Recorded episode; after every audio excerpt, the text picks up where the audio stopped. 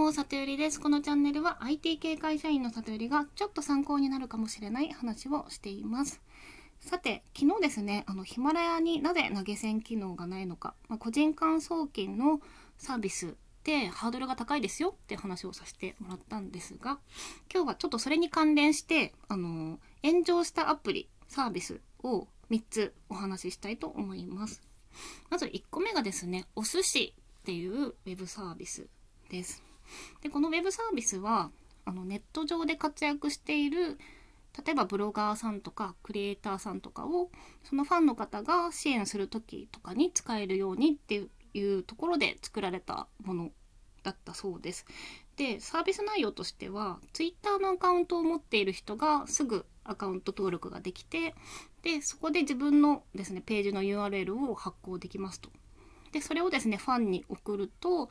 ファンの方でそのウェブの画面上で金額を入れてクレジットとかで決済をすれば送金ができるっていうものでした。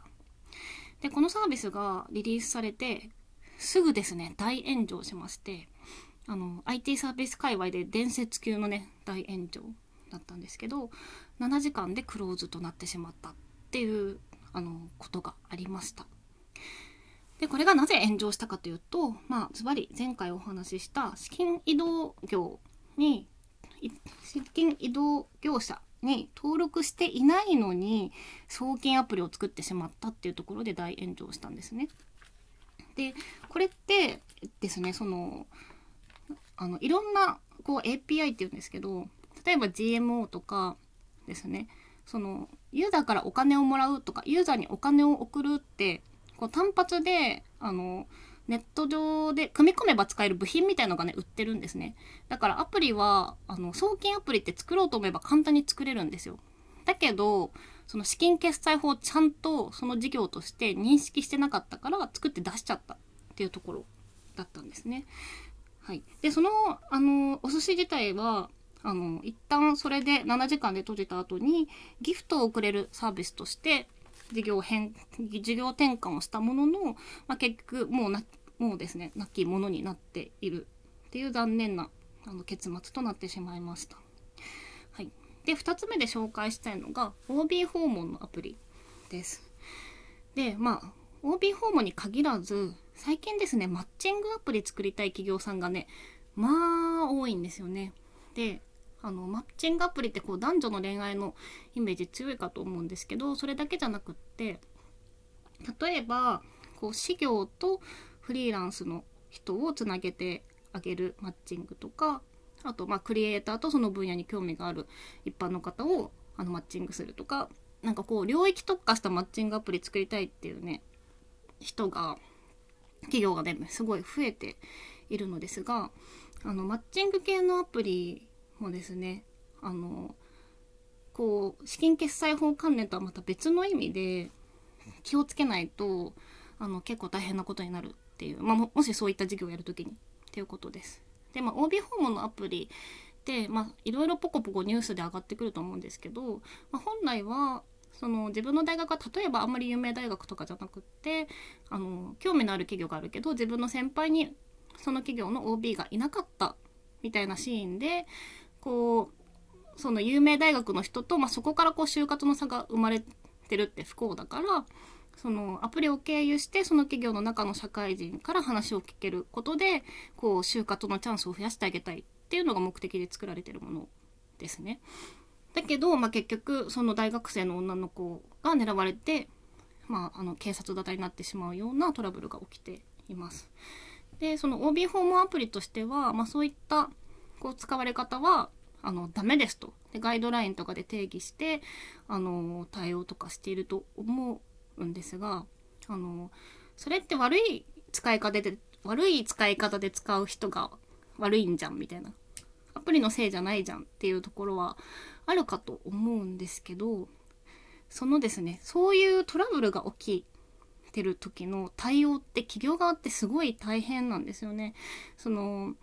そもそもこう IT の、まあ、アプリとか作ってもうたくさんの人をその IT で自動的に人件費かけずにサービス提供してるのに、まあ、トラブルが起きました警察の捜査に協力するでそこにかかる人件費とかですね。で、トラブル起きるたびにガイドライン見直して、立て直して、例えば、あの、弁護士さんに見てもらって、みたいなことをやる人件費ですね。だから、その、本当は、こう、新規事業とかって作ったら、ちょっと運用回してみて、ユーザーさんの声聞いて、もっとアプリを良くするためにどうすればいいか。じゃあこの先もうちょっと事業を大きくするためにどこにお金を使うっていう、こう、ことを考えていきたいのに、もうトラブル対応、ガイドライン対応、こう、警察対応みたいなところで人件費が削られてって、結構苦しいっていう状況が起き得るっていうことですね。なので、えっと、まあ、そもそも立ち上げる時にトラブルをいかに防ぐか、まあ、そういうトラブルを加味してあのなるべく起きないような仕組みで作っておくっていうことがすごい重要になったりします。はい、で3つ目ですねメルカリの炎上についてです。であのメルカリよく使ってる方は記憶に新しいかと思うんですけどメルこれも23年前にですねメルカリが利用規約をあの大幅に変えたことであのユーザーさんの中で結構炎上が起きていたことがありました。で、どんな利用規約を変えたかというとですね、あの、こう、メルカリ上でこう販売のやり取りをした時に、その、こう、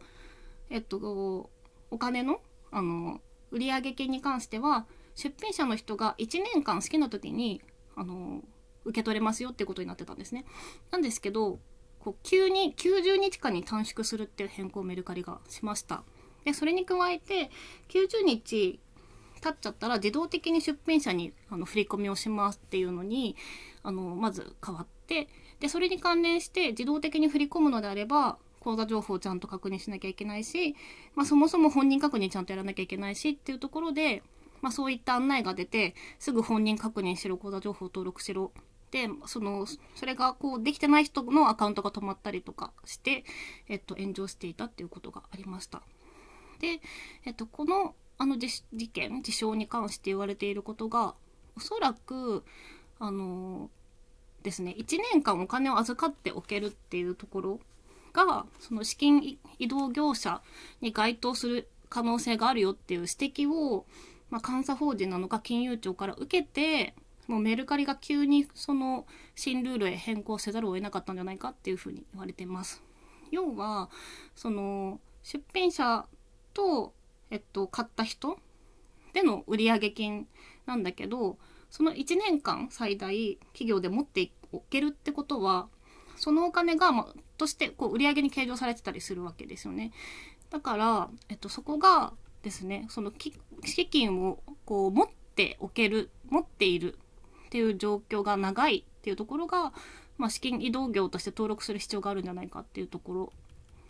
だったんじゃないかっていうふうに言われているそうです。で、えっと、多分こういったまあ、ウェブとかお金が絡むアプリとか、あの、あんまり作ったことある人の方が、あの、これ聞いてる方で少ないと思うんですけど、まあ、そういうこう、法律があって、それに関する監査法人の監査とか、お役所の検査とかって、めちゃめちゃ対応するの大変なんですよね。で、まあそれもさっきのあのマッチングアプリの例とまあ似たようなものなんですけどあのなるべく IT でこう業務を効率化してこう人件費かからないようにやってるんですけど検査とか監査に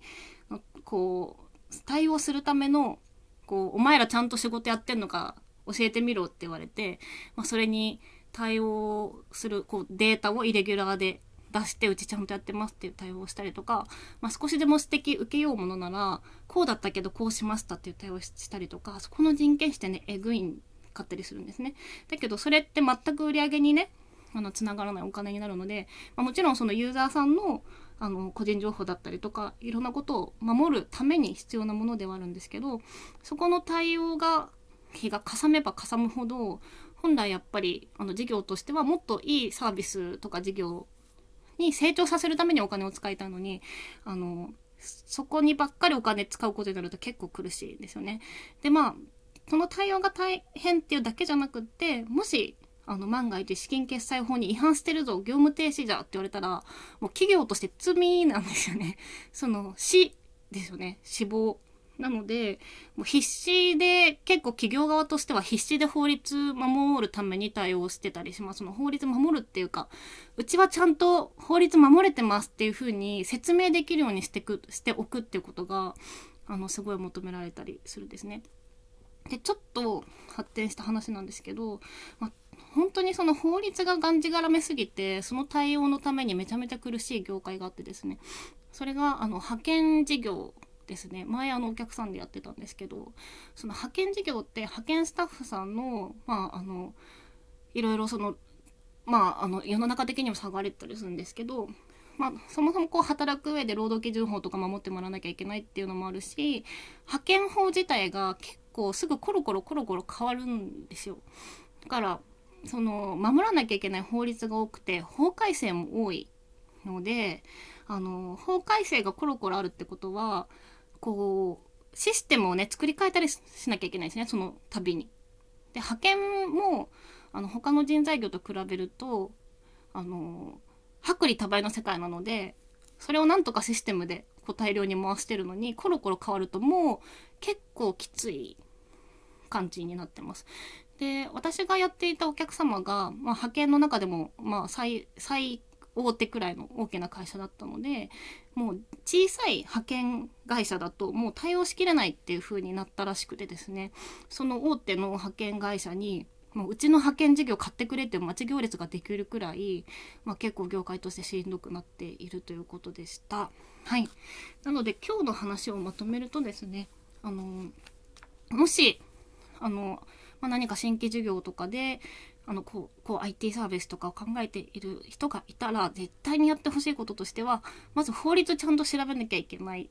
ですね。で、もし身近にスタートアップ企業さんとかで、あの、法務部とかがないのであれば、まあ、弁護士さんとかなんとか捕まえて、あの、そこは絶対確認した方がいいです。で、少なからず似たような事業でのトラブル事例ってネットで調べたら出てきたりするので、そのトラブルを絶対に先に調べて、で、それが、あの、なるべく起きないようなこう事業の回し方なりガイドラインを考えるべきというところです。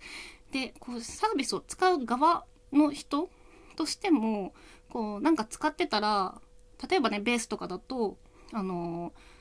こう販売実績ちゃんと出てますこうちゃんと証拠ありますか？出してくださいとかね、こうガイドライン違反してますか？うるさいなみたいな指摘がサービス側からあったりすることもあると思うんですけど、それも企業側としてもそれちゃんとやらないと、お前